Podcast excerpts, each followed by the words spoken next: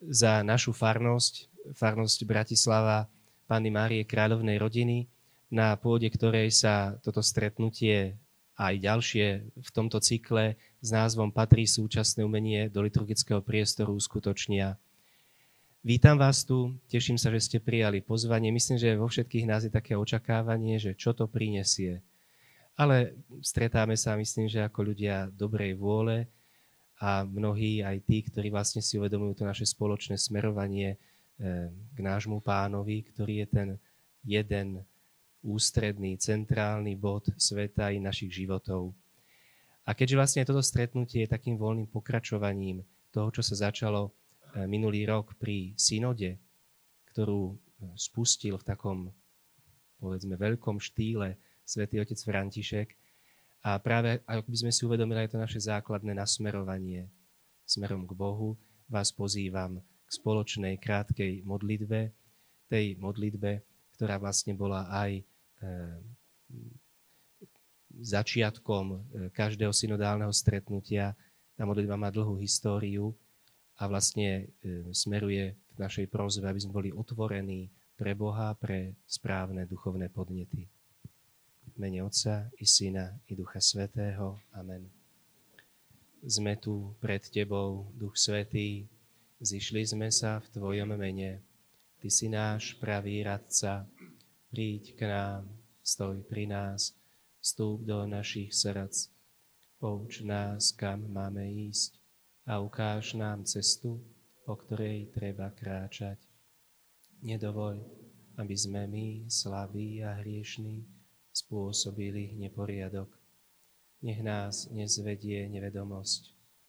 Daj nám dar rozlišovania, nech nie sme zaujatí kvôli predsudkom a falošným ľudským ohľadom. Vede nás k jednote, aby sme nezišli z cesty pravdy a spravodlivosti, ale napredovali na púti do väčšného života. O to prosíme Teba, ktorý pôsobíš vo všetkých časoch a na všetkých miestach, v spoločenstve s Otcom i Synom, na veky vekov. Amen. A teraz už odozdávam slovo moderátorovi dnešného večera, Michalovi Žákovi. Ešte predtým jedno poďakovanie moje osobné. Ďakujem všetkým tým, ktorí túto myšlienku rozvinuli a priviedli aj do tejto realizačnej podoby. Ďakujem tým, ktorí teda toto stretnutie pripravili, oslovili, zavolali hostí, pripravili dramaturgiu. Som im vďačný za tento podnet a tešíme sa na dobré ovocie, ktoré prinesie. Príjemný večer.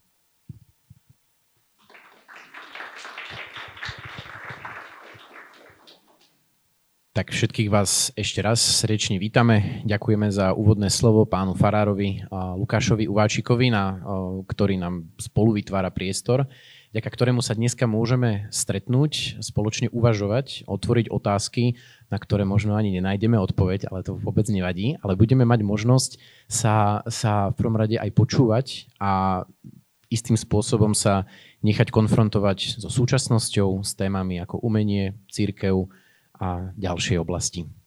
Chcel by som predstaviť všetkých troch hostí, ktoré dneska, ktorých dneska budeme mať pred nami, ktorý nám každý ponúkne svoj pohľad na, na tému, ktorej sa, ktorá sa točí okolo názvu, ktorý sme dneska videli, či patrí súčasné umenie do liturgického priestoru. Budeme mať možnosť dneska privítať Juraja Viteka, kniaza Bratislavskej arcidiecezy, ktorý je farárom v kostole Svetej rodiny v Petržalke a koordinátor synodálnych stretnutí. Poprosím potlesk.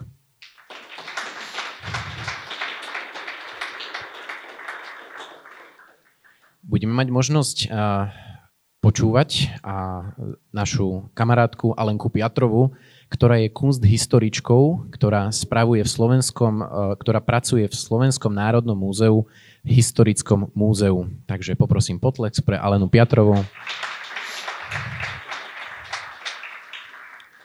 Tretím dnešným hostom je pán architekt Norbert Schmidt, ktorý pracuje ako architekt v Prahe u architekta Jozefa Pleskota, je redaktorom teologickej revy Salve a vedie Centrum pre teológiu a umenie pri Katolíckej teologickej fakulte Univerzity Karlovej v Prahe. Poprosím prosím potlesk.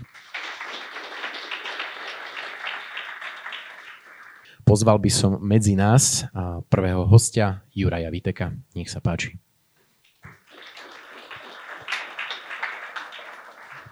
Príjemný dobrý večer všetkým.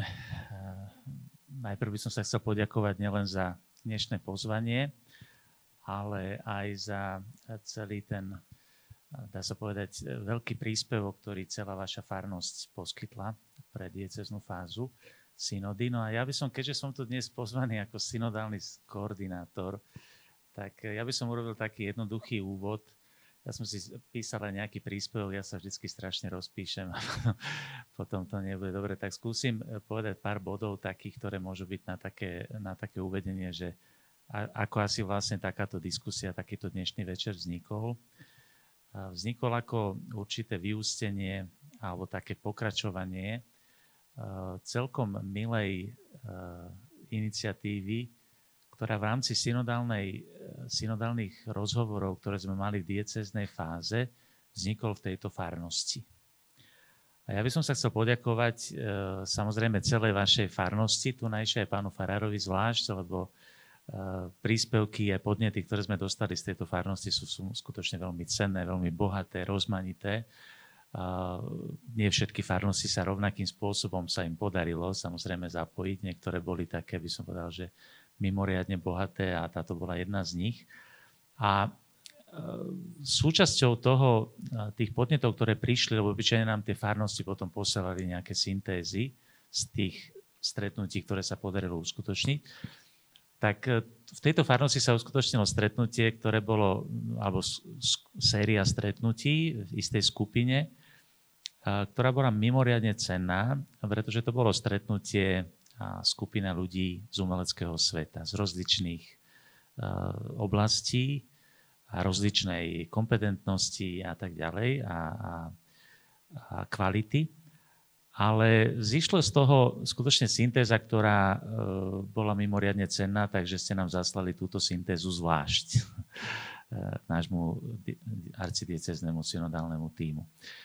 No a z tohoto sme potom teda pracovali a ukázalo sa napriek tomu teda, že sa reflektovala e, v nejakým spôsobom v tej našej arcidieceznej syntéze alebo aj celonárodnej. Predsa samozrejme také množstvo bohat, bohatých podnetov nie je možné v 10-stranovom dokumente, kde tých oblastí bolo strašne veľa.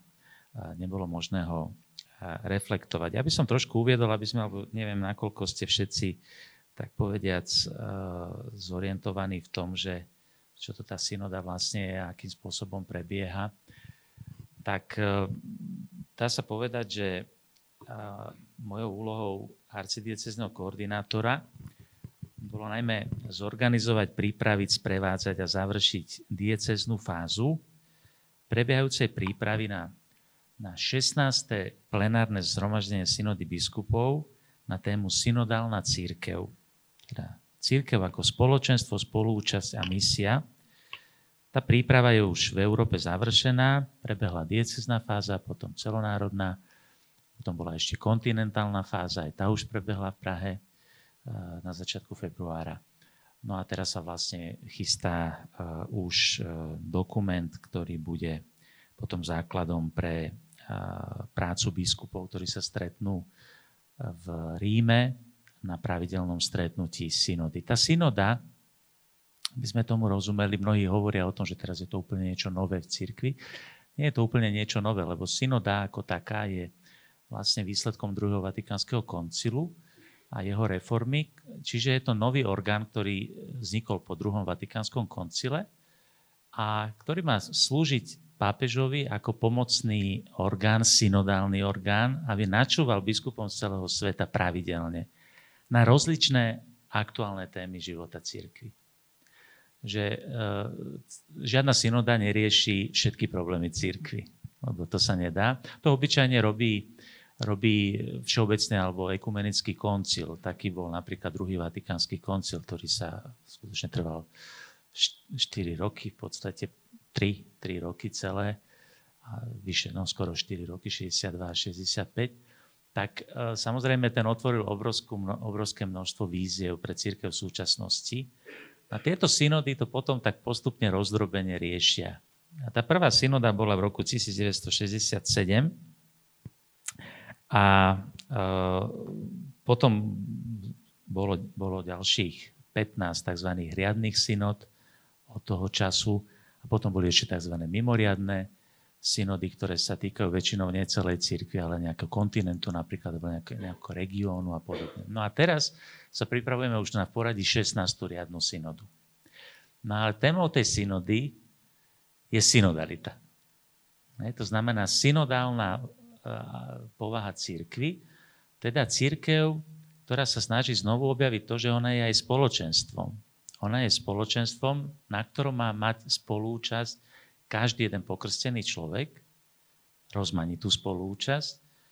No a samozrejme zároveň tam tá spolúčasť znamená aj to, že e, do tej účasti, že církev skúma aj to, ako kráča spoločne aj so svetom súčasným, aby mohla naplno e, teda konať svoje poslanie. A čo je poslaním církvy hlavným?